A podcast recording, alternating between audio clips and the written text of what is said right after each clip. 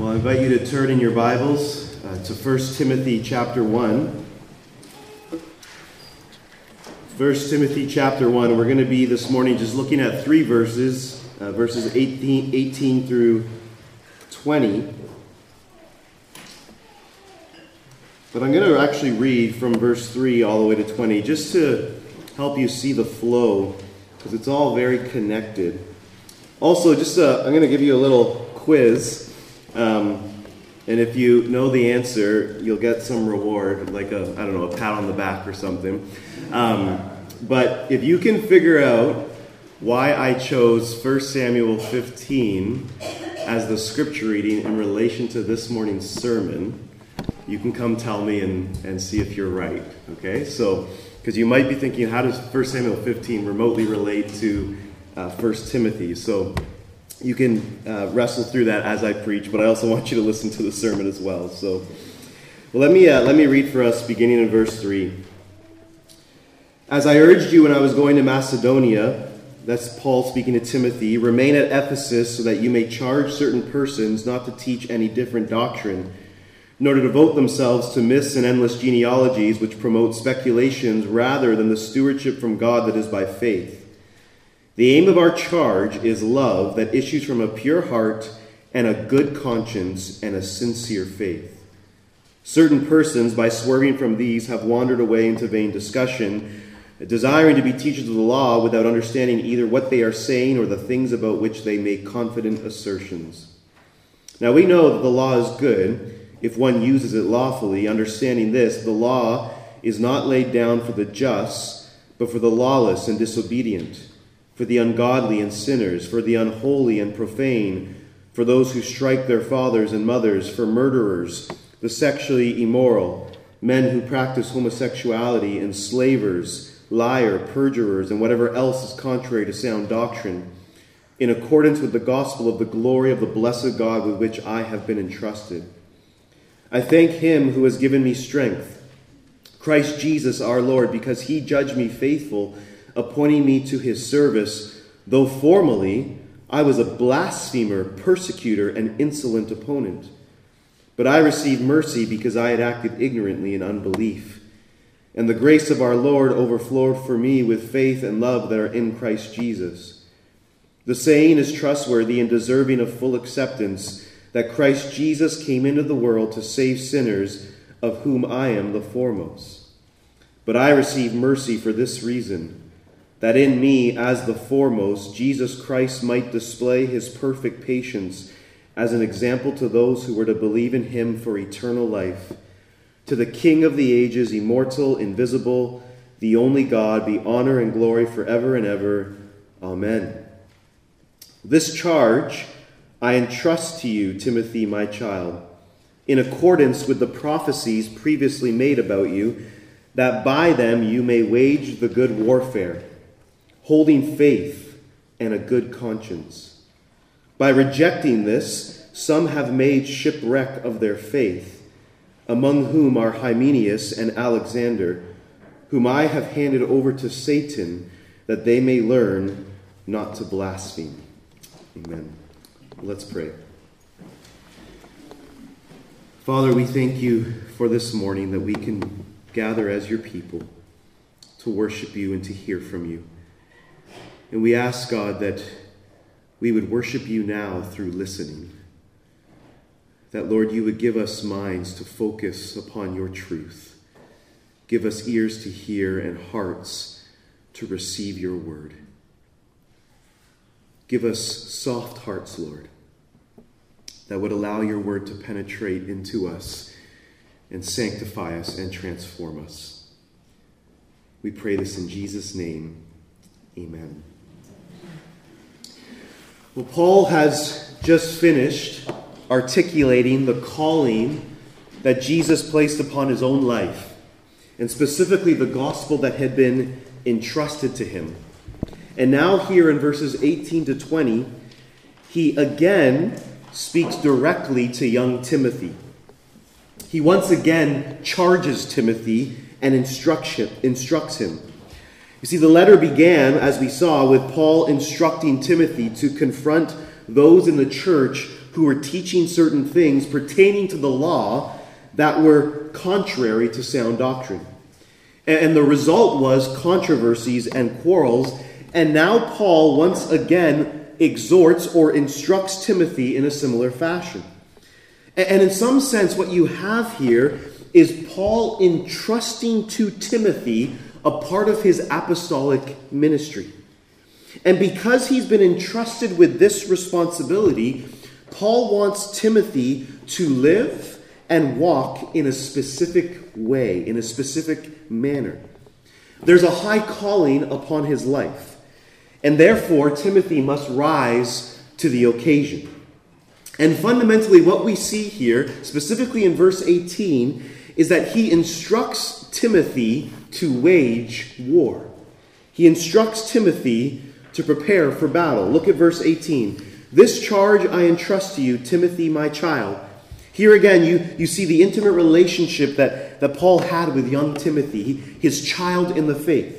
So, this charge I entrust to you, Timothy, my child, in accordance with the prophecies previously made about you, that by them you may wage the good warfare. Now, there's a few things that we need to see here.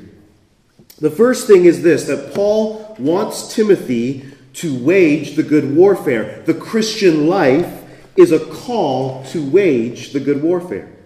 In fact, at the end of this letter, Paul exhorts Timothy in chapter 6, verse 12 fight the good fight of the faith. In 2 Timothy 2 3, Paul exhorts Timothy share in suffering as a good soldier of Christ Jesus. In other words, Paul and the other New Testament writers saw the imagery of warfare as an excellent metaphor that captures what the Christian life is about. Now, of course, the Christian's warfare is uniquely different than that of the world's. Ours is a spiritual warfare in which our primary battle is against the flesh, the world, and the devil. But there is something about this imagery that informs us on how and what the Christian life ought to look like. The Christian life is not a holiday at sea. Now, any good soldier may every so often take a holiday at sea, which can be a helpful thing. But a soldier knows that he's a soldier. And his calling requires hard work, courage, sacrifice, sweat, and tears. Also, any soldier knows that he has an enemy. And though there may be moments for rest, the fact is, a soldier in battle is always alert, knowing that his enemy can attack at any moment. And Paul wants Timothy to understand that what is before him is warfare. Warfare. There is a calling upon his life to wage the good warfare, and this will require Timothy to be courageous and wise. It will require him to do things and potentially say things that might not be natural to him. Like, for example, confronting these false teachers. It will require him to be strategic and thoughtful as he fulfills his calling to the people in Ephesus. Because we have lived in such comfort as Christians in Canada, I think we so easily lose sight of the fact that we are in a spiritual battle. We forget that we have a real enemy who desires to destroy us. We forget that there is a spiritual war going on between good and evil. That the kingdom of darkness is waging war against the kingdom of Jesus Christ. Now we know that the kingdom of darkness cannot prevail against the kingdom of Jesus. But that doesn't mean that we can just lay down our guard. No, no, we must wage war as Christians, but in a manner completely different than the ways in which the world wages war. We do not overcome our enemies with hatred, we overcome them with love. We do not live by the sword, for Jesus said, Those who live by the sword shall die by the sword. That's not the way of the kingdom of Jesus. Jesus overcame his enemies how? By the cross. By the cross. The Christian life is a call to wage the good warfare, and we'll, we'll see shortly what that means specifically in this passage. It's fundamentally about persevering in the faith. Now, the other thing we need to see here in verse 18 is what, is what Paul does to help Timothy wage the good warfare. He encourages him by reminding him of specific prophecies that were made about him. Look at verse 18 again.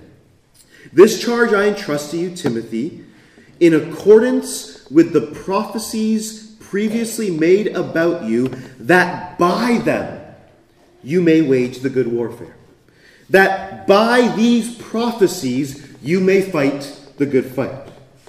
Now, what were these prophecies? Well, we don't actually know. Uh, 1 Timothy 4 14 alludes to the fact that when Timothy had been ordained and had been set apart by the elders, he was given a gift that came through prophecy. Paul says this in 1 Timothy 4:14, "Do not neglect the gift you have, which was given you by prophecy when the council of elders laid their hands on you. Now, we don't know entirely what this was, but what does seem obvious is that the Holy Spirit set Timothy apart for what he was being called to, and this was partly captured through these prophecies that were made about him. And this is partly why Paul entrusts Timothy with such responsibility. It's similar to what the Holy Spirit did with, with Paul, where he set apart, aside Paul for the task to be a missionary to the Gentiles. But I want you to notice what Paul is doing here. Paul knows that Timothy is called to wage the good warfare.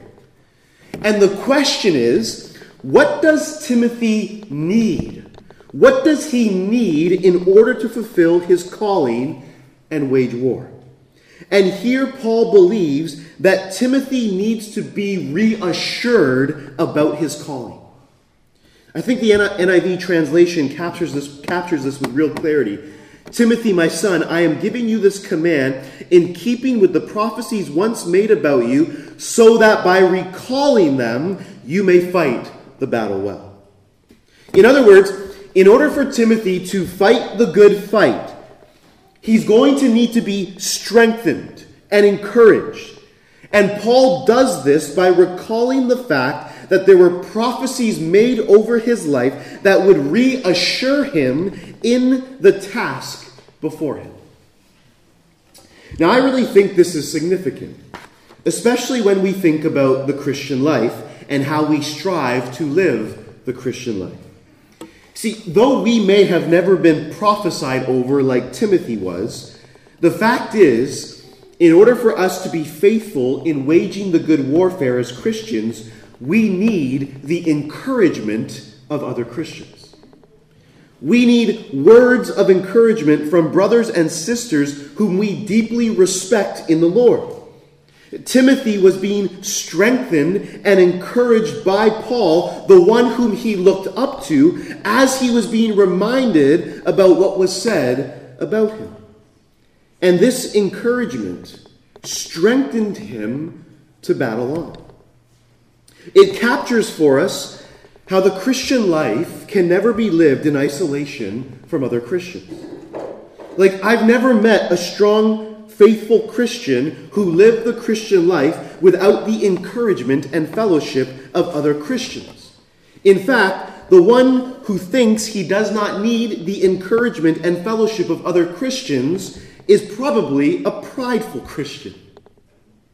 It also captures for us here the importance of encouragement in faithfully living the Christian life.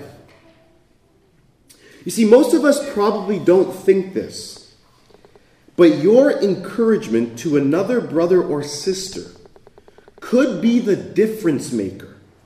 The difference maker on a human level in seeing that brother or sister press on in the faith instead of shipwrecking their faith. You see, God has provided gracious means to help us cross the finish line. And one of those gracious means is the encouragement of one's brothers and sisters in the Lord. Hebrews 3 12 to 13 speaks to this, where the writer of Hebrews says, Take care, brothers, lest there be in any of you an evil, unbelieving heart, leading you to fall away from the living God. And then he says this, but exhort or encourage one another every day as long as it is called today. Why? That none of you may be hardened by the deceitfulness of sin. Do you see the logic?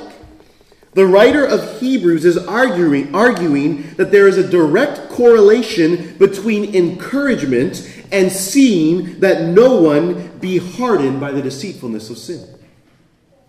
Encouragement is one of the instruments that God uses to help us wage, wage the good warfare.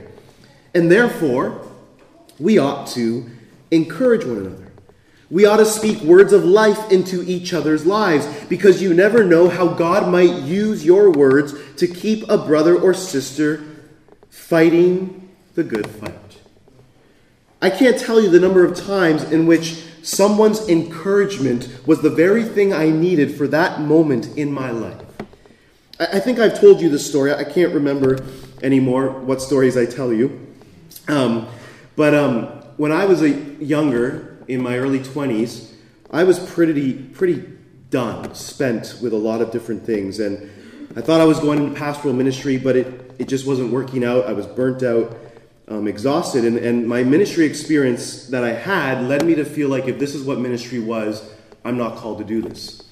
And so I went away to my uncle and aunt's cottage. My uncle is like my uncle and aunt are like uh, second parents to me, and I just went there to rest. And my uncle came up, and we got to spend some time together. And I was sharing with him about my doubts, about what I was supposed to do with my life, how I was supposed to serve the Lord. I wasn't having a faith crisis in the sense that I didn't know if I believed anymore. That wasn't it at all. I believed. I wasn't sure how I was supposed to serve Jesus because I thought I was supposed to be a pastor, and I felt like I wasn't at that moment in time. And I remember he said to me in that moment, he said, Peter, I don't know a lot of things, but there's one thing I do know, and that is this you're called to preach God's word. And I can't tell you, I don't think it was a prophecy or anything like that, but I can't tell you how impactful that moment was in my life. That somehow the Holy Spirit took the words of my uncle, who, I'm res- who I respected so much, and took those words and instilled those words in my life. And I still look back on those words when there are days where I'm like, I don't want to do this anymore. Because I believe the Lord has called me to do that. But it was the words of someone I respected that in that very moment uplifted me out of my darkness and reminded me what it meant to serve the Lord in the capacity the Lord has called me. So, Paul encourages Timothy to wage the good fight by reminding him of the prophecies that were made about him. Now, there's one other thing we need to see here in Paul encouraging Timothy to fight on. In this specific passage, we need to think about what was the good warfare that Timothy was called to wage. And verse 19 is the clue. You wage the good warfare by holding faith and a good conscience.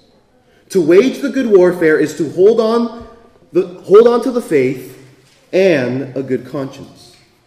Now, when Paul says here that Timothy must hold on to the faith, he use, he's using that word faith in an objective sense. He's speaking about the faith. That is, what has come to be de- defined as Christianity, what has be- come to be defined as sound doctrine, the apostolic faith pertaining to who God is and the gospel of Jesus Christ. And Paul's saying that the way you wage the good warfare, Timothy, is by holding on to this faith, persevering in the faith. That is, keep believing in the faith, keep trusting in the truths of our faith. Now, we know that we cannot, in our own strength, do that. We need the Holy Spirit. Paul understands that. But there is an exhortation here to hold on to that which we have obtained. As Gerald Bray states, faith is obviously essential because without clear convictions and a deep trust in God, no resistance to the forces of evil is possible. This is why it's so important to grow in your knowledge of the faith. It's important that you grow in your knowledge of who God is, of what the gospel is, of what salvation is, of what God requires of us morally. Without a deep knowledge and belief in these truths, it will almost be impossible to wage the good warfare. But Paul also speaks here of a good conscience. A good conscience. You wage the good fight by holding on to the faith, but also having a good conscience. Now, this is the second time in chapter 1 where Paul speaks to both of these ideas. In verse 3, he says to Timothy, The aim of our charge is love that issues from a pure heart and a good conscience and a sincere faith. A good conscience, according to Bray, is, is one that has received the faith taught by Christ and put it into practice. By contrast, a bad conscience is one that has heard the word but failed to apply it. In other words, what, what Paul is simply getting at is this is that both right belief and right practice, right living, is essential to waging the good warfare. As John Stott says, belief and behavior, conviction and conscience, the intellectual and the moral are closely linked. You will not be able to wage the good warfare if you do not hold to the faith nor have a good conscience. And so Paul instructs Timothy here to wage war, to prepare for battle. And he does this by encouraging him, but also calling him to hold on to the faith and a good conscience. And after he tells him this, he then provides a warning of what happens when your conscience becomes corrupted. He gives a warning. Look at verse 19 again. By rejecting this, what's the this? Well, the faith, but also really, I think, the good conscience. By rejecting this, some have made shipwreck their faith. Now, that word reject is very strong in the Greek. It's the idea to, to thrust away, it implies a deliberate rejection. And so Paul says that some people have shipwrecked their faith because they have deliberately rejected the faith, but particularly a good conscience. Now, it's really important we see this. See, quite often, we tend to think that someone shipwrecks the faith, or shipwrecks their faith, or abandons the faith because of some intellectual reason. They've come across some idea that has led them to doubt the truthfulness of Christianity's claims. But the emphasis of the scriptures is never the intellect. The emphasis is always the conscience and one's moral conduct. You see, to this day, I have never met a once professing Christian who shipwrecked their faith fundamentally because of some intellectual problem. Sometimes it's masqueraded as that, but it's always fundamentally a conscience or ethical dilemma. They've experienced or participated in something sinful, and their hearts begin to cling to that sin and the pleasure it brings, and then they begin to doubt the faith. I've seen this time and time again. I saw it with my best friend in high school. He painted it as an intellectual problem, but the fact was he started to engage with a certain crowd and experience certain pleasures, and he walked away from the Lord. I can't remember if I've told this story, but I know of a youth pastor who went to visit some of his students who had graduated and were now in university. And he sat down with a few of his students over coffee and caught up with them. And he asked them how they were doing spiritually in regards to their walk with the Lord. And one of the students said something like, To be honest, I don't really know if I believe those things anymore. I've been taking some courses and realizing that Christianity isn't as reliable as I thought. And instead of engaging the student on the intellectual level, the youth pastor immediately went to the ethical and responded with, So who are you sleeping with? At which the student responded in shock, How did you know that I was sleeping with someone? And the youth pastor said, Because doubt almost always is the result of playing with sin. See, Calvin, in light of this passage, said this about the importance of a good conscience. This passage ought to be carefully observed. We know that the treasure of sound doctrine is invaluable, and therefore there is nothing that we ought to dread more than to have it taken from us. But Paul here informs us that there is only one way of keeping it safe, and that is to secure it by the locks and bars of a good conscience. This is why a little later on, Calvin says, A bad conscience is the mother of all heresies. A bad conscience is the mother of all heresies. A bad conscience will produce all kinds of heresies that undermine the faith. And this is what we see in this passage. Some rejected a good conscience, and therefore they shipwrecked their faith. See, this is why I think people who are engaging in certain sins will, will often take the Bible and attempt to interpret it in such a way that it gives approval to such behavior. And we're all capable of this. In fact, we're all prone to this. And this is why Paul emphasizes the importance of a good conscience in waging the good warfare. Jeremy Taylor, I think, uh, captures so powerfully how sin works and how our consciences are destroyed when he describes the progress of sin in a man. This is what he says. First, that is, first it, sin, startles him. Then it becomes pleasing then easy, then delightful, then frequent, then habitual, then confirmed. Then the man is, is sorry, impenitent, then obstinate, then resolves to never repent, and then he is damned. You see, if we don't protect our consciences, if we're not concerned about how we live, then we too will shipwreck our faith. Now, now you, you may say, oh, Peter, don't, don't you believe once saved, always saved? Don't you believe that those who are truly born again are secured unto eternal life? Yes, I do. But understand this. If you profess faith in Jesus Christ, but have a conscience that is corrupt, it is probably an indication that you have never experienced saving faith. And if you are fooling around with sin and you are destroying your conscience, do not think that because one time you profess faith in Jesus, you're good. You are potentially destroying whatever was there in your soul. And Paul here warns Timothy and he warns us against such a thing. Wage war, hold fast to the faith and devote yourself to having a good conscience. Now, there is one final thing we see in this passage, and it's quite alarming and shocking.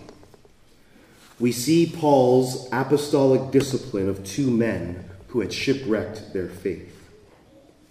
See, Paul tells Timothy that some have made shipwreck their faith, and then in verse 20, he provides two examples of what he means, among whom are Hymenaeus and Alexander. Now, we're not totally sure who these men were. Uh, in 2 Timothy 2 16 to 18, there's, a, there's another reference to Hymenaeus, and most likely it's the same man. And Paul refers to him as a, as a man who is leading people into more and more ungodliness. He swerved from the truth, proclaiming that the resurrection of the dead has already occurred. And then there's also a reference to Alexander mentioned in chap- uh, 2 Timothy 4:14, where Paul says Alexander the coppersmith did me great harm, the Lord will repay him according to his deeds. Now, whether that's the same Alexander, we're not sure, um, because Alexander was a, a very common name. But most likely, this is the same Hymenaeus. Now, we're not told exactly what they did, except that they had shipwrecked their faith, and Paul does state that they had committed blasphemy.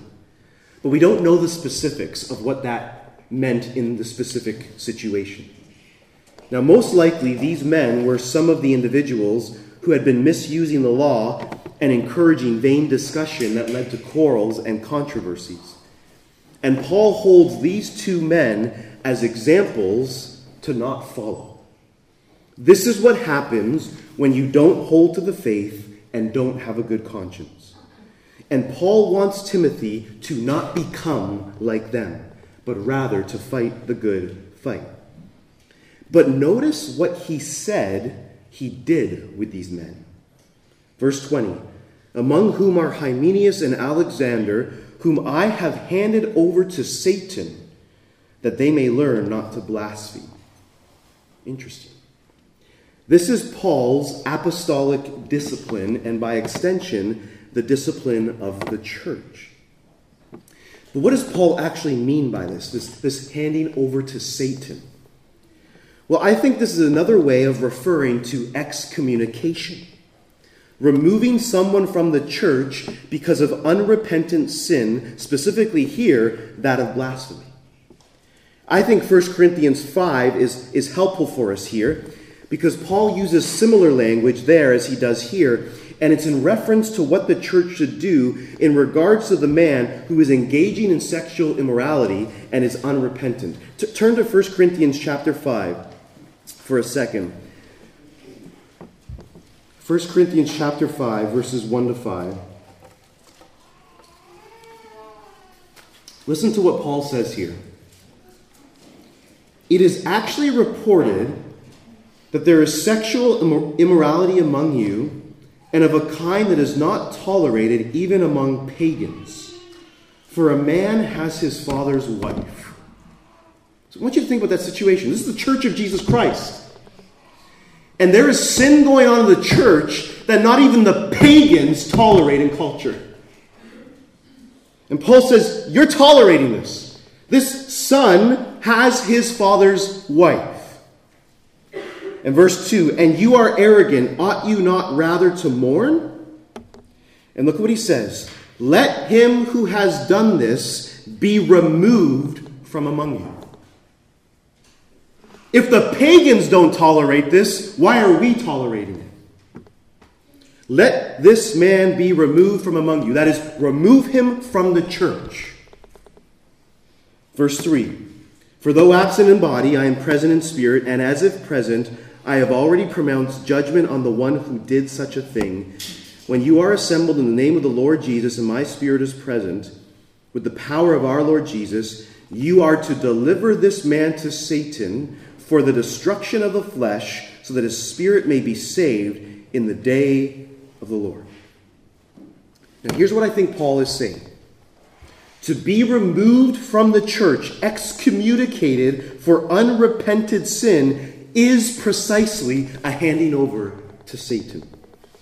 And here's why there are two domains in this world there is the domain of and the kingdom of light. And when one is removed from the kingdom of light, the church, they are automatically placed in the domain of darkness where Satan rules and reigns. That person is no longer under the protection and the care of the church of Jesus Christ. John Stott captures this well. Since the church is the dwelling place of God, it follows that to be ejected from it is to be sent back into the world, the habitat of Satan. See, sometimes this has to happen to preserve the witness of the church and to protect the spiritual well being of the sheep. You see, if the church doesn't address unrepentant sin in its own midst, how in the world can the church call the world to repentance? Now, I understand that many churches practice this wrongly, and there have been many abuses of it. But it doesn't change the truth that we are called to address unrepentant sin in the life of the church. But notice here the reason for why Paul handed them over to Satan. Was it to get revenge? No. Was it to spite them and destroy them, to shame them? No. It was with the goal of restoration in mind. Look at what he says Whom I have handed over to Satan, that they may learn not to blaspheme, that they may learn not to sin. They were excommunicated, removed from the church, so that in a sense they would wake up from their foolishness and learn from their errors and be restored. As John Stott says, radical though this punishment is, it is not permanent or irreversible. Its purpose is remedial, in the hope that through the discipline, the offenders may be taught not to blaspheme. You know what this tells me? Is that sometimes love doesn't look remotely like what our culture tells us is love. Sometimes to truly love someone means you have to be willing to cause them a little pain. Because sometimes people have to learn the hard way. I've had to learn the hard way. I mean, let's just use the example of parenting. Sometimes parents, in their wisdom, will allow their children to experience the ramifications of some of their foolish choices in order that they would be restored and learn from their errors. Sometimes a parent has to allow pain, even inflict pain, for the overall, overall well being of their child.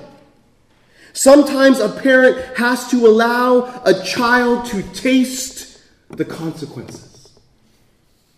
In fact, I would argue that if, as a parent, you never inflict pain upon your children, you're most likely a negligent parent. And sometimes in the church, the church must inflict a level of pain in order to see someone living in disobedience restored to right fellowship with God and the church. I mean, think about it this way. If you're a parent and you have a, a teenager, let's say he's 17 or 18 years old, basically he's a man, okay? And he has no regard for your authority. And he's living an absolutely immoral lifestyle. He brings girls home without, without your permission. He does things with them, and he doesn't care what you say. He does drugs in the house. He curses you out, and the list goes on. He takes your car without your permission. He is utterly immoral. A lot of people today would say the loving thing to do is just tolerate his rebellion, put up with it. And maybe for a season that is true. But sometimes the loving thing to do is to say to that 17 year old, if you don't follow my authority and the rules of my home, go find another place to live. And here's why. So long as you're tolerating his rebellion, you're unconsciously telling him that he can have all the benefits that you bring to the table regardless of how he behaves. You're not actually helping him. You're actually giving him more reason to keep behaving the way he is because he doesn't believe there are any consequences for his behavior. And sometimes to love someone is to make the hardest decision of your life. And sometimes within the church, we have to make a painful decision to remove someone from the church so that, Lord willing, they might feel the full consequences of their choices and run back and be restored. And when they come back, when that 17 year old son comes knocking on that door, weeping, realizing how much he needs his mom, we embrace him just as the father embraced his prodigal son. See, I think Martin Luther captures this truth so powerfully when he says, our chastisement ought to be a medicine. For the kingdom of Christ is one of mercy. It does not chastise to destruction, but to salvation. It does not kill. It holds no sword except a spiritual one. It keeps a man under Satan, yet it does not deliver him farther than to recover him from the snares of Satan. It wants to have him chastised in such a way that he returns. Remember this Proverbs 27 6. Faithful are the wounds of a friend, profuse are the kisses of an enemy. Or, faithful are the wounds of a church, profuse are the kisses of the world. And so I pray that the Holy Spirit would help each of us to fight this good fight by holding fast to the faith and being devoted to having a good conscience. And may we be all the more eager to encourage one another in this battle so that together we may reach the finish line hand in hand, so that together we never have to hand anyone over to Satan. Let's pray.